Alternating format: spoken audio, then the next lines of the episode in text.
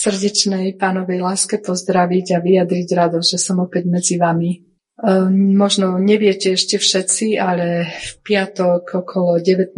hodiny odišiel od nás náš veľmi vzácný brat Peťko Matis, ktorý ste chodievali na hostihoru, všetci ho poznáte a veľmi dobre. Naozaj bol to jeden veľmi, veľmi vzácný brat v Pánu Ježišovi Kristovi. Ja som sa to dozvedela až včera e, pred poludním a boli sme na túre a keď som sa vrátila, tak e, som si čítala správy na WhatsAppe a jedna z nich bola od Jurka Kaličiaka, tiež ho poznáte z hosti hory, ktorý chodievate, že Peťko Matís odišiel k pánovi a aby sme sa modlili. Tak ja som išla na kolena a vnímala som radosť pánovu, že ďakovala som mu za to, že, sme, že som mala tú milosť poznať takého vzácného brata.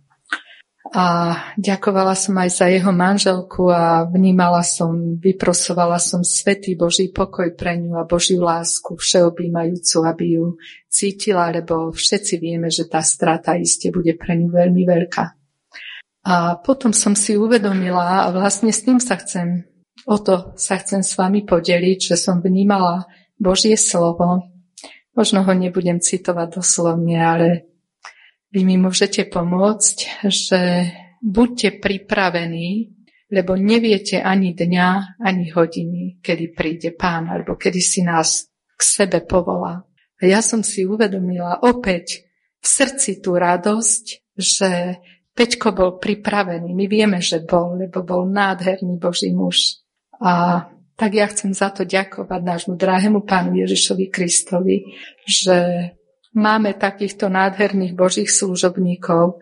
A tak mi to pripomenulo, že ani jeden z nás nevieme, kedy si pán po nás príde. E, bolo to v zlomku sekundy, išiel na krst a stalo sa mu to, keď vyšiel z domu, hej, pár metrov od domu.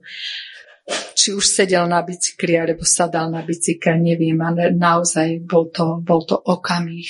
Takže buďme pripravení.